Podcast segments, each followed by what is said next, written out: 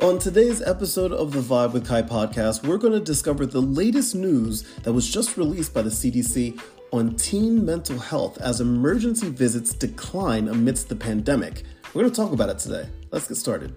Hey there, fellow Vibers. It's your boy Ky bringing you some interesting news on the teen mental health front. According to a recent report by the CDC, which I'll link to in the description of this podcast, the number of emergency visits related to teen mental health has shown a decline as the pandemic eases its grip. Let's dive into the details and explore the positive strides that we are witnessing. First and foremost, the decline of teen mental health emergency visits. Let's talk about that. The CDC's report reveals that as the pandemic situation improves, the number of emergency visits for teen mental health concerns has declined.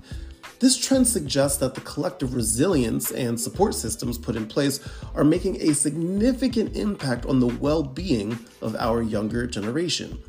It's kind of like a light at the end of the tunnel, reminding us that there's hope even in the face of adversity there's a lot of questions out there about teen mental health. So I wanted to kind of address this article right here and answer some questions that I saw.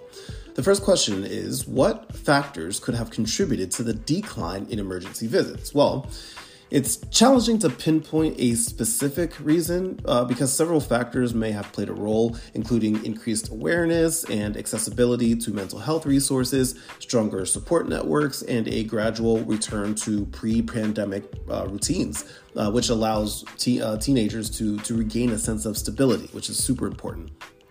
The next question I see uh, Does this mean teen mental health issues are completely resolved? no, not at all. While the decline in emergency visits is encouraging, it doesn't mean that all mental health issues among teens have vanished. It highlights progress, but reminds us that continued support, open conversations, and access to resources are crucial to maintaining positive mental well being. The last question I saw how can I contribute to the ongoing improvements of teen mental health? You can make a difference by educating yourself and others about mental health, actively supporting teens in their struggles, and fostering an environment where mental health and mental well being is prioritized. Remember, every small act of kindness and understanding can have a ripple effect. In conclusion, my friends, as we witness a decline in teen mental health emergency visits, it's essential to celebrate the progress and remain vil- uh, vigilant in our efforts to support our young minds. Let's keep the conversation going. Let's break the stigmas and provide the necessary tools for teens to survive and to thrive.